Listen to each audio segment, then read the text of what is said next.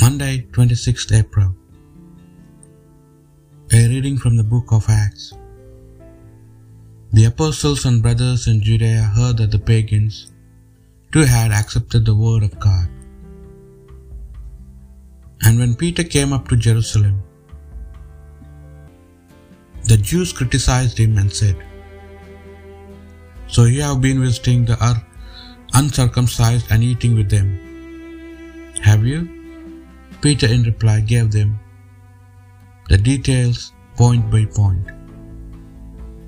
One day when I was in the town of Jaffa, he began. I fell into trance as I was praying and heard a vision of something like a big sheet be let down from heaven by its four corners. This sheet reached the ground quite close to me. I watched it intently and saw all sorts of animals and wild beasts. Everything possible that could walk, crawl, or fly. Then I heard a voice that said to me, Now, Peter, kill and eat. But I answered certainly, Not, Lord. Nothing profane or unclean has ever crossed my lips. And a second time the voice spoke from heaven, What God has made clean, you have no right to call profane. This was repeated three times before the whole of it was drawn up to heaven again. Just at that moment, three men stopped outside the house where we were staying. They had been sent from Caesarea to fetch me. And the Spirit told me to have no hesitation about going back with them. The six brothers here came with me as well. And we entered the house. He told us he had seen an angel standing in his house who said, Send to Jaffa and fetch Simon, known as Peter. He has a message for you that will save you and your entire household.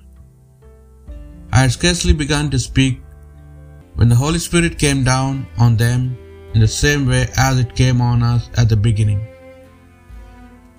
And I remembered that the Lord had said, John baptized with water, but you will be baptized with the Holy Spirit.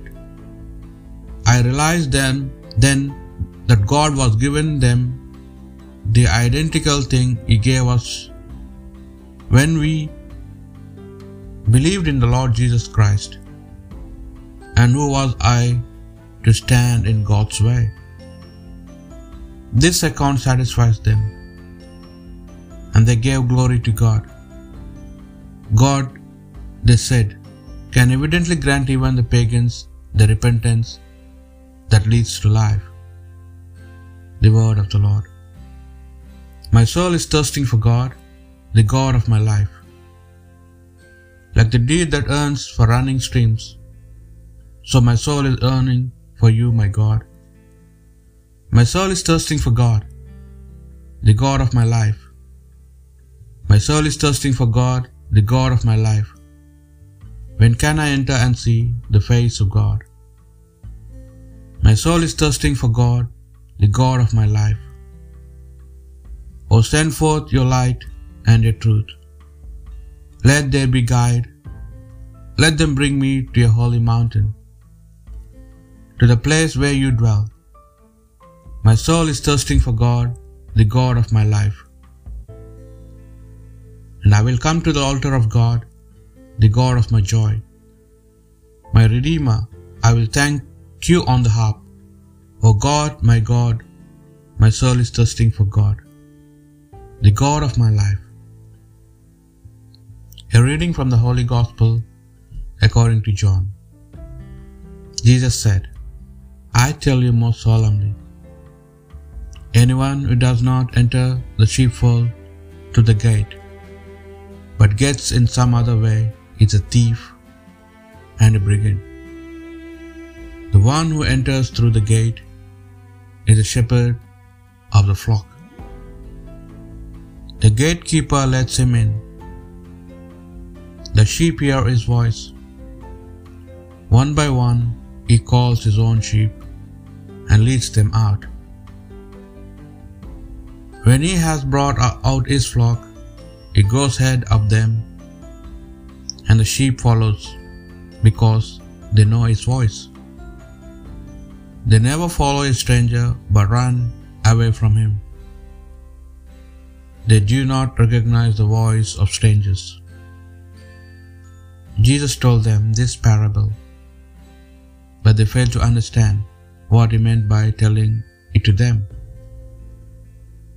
So Jesus spoke to them again. I tell you most solemnly, I am the gate of the sheepfold. All others who have come are thieves and brigands. But the sheep took no notice of them. I am the gate. Anyone who enters through me will be safe. He will go freely in and out and be sure of finding pasture. The thief comes only to steal and kill and destroy. I have come so that they may have life and have it to the full. The Gospel of the Lord.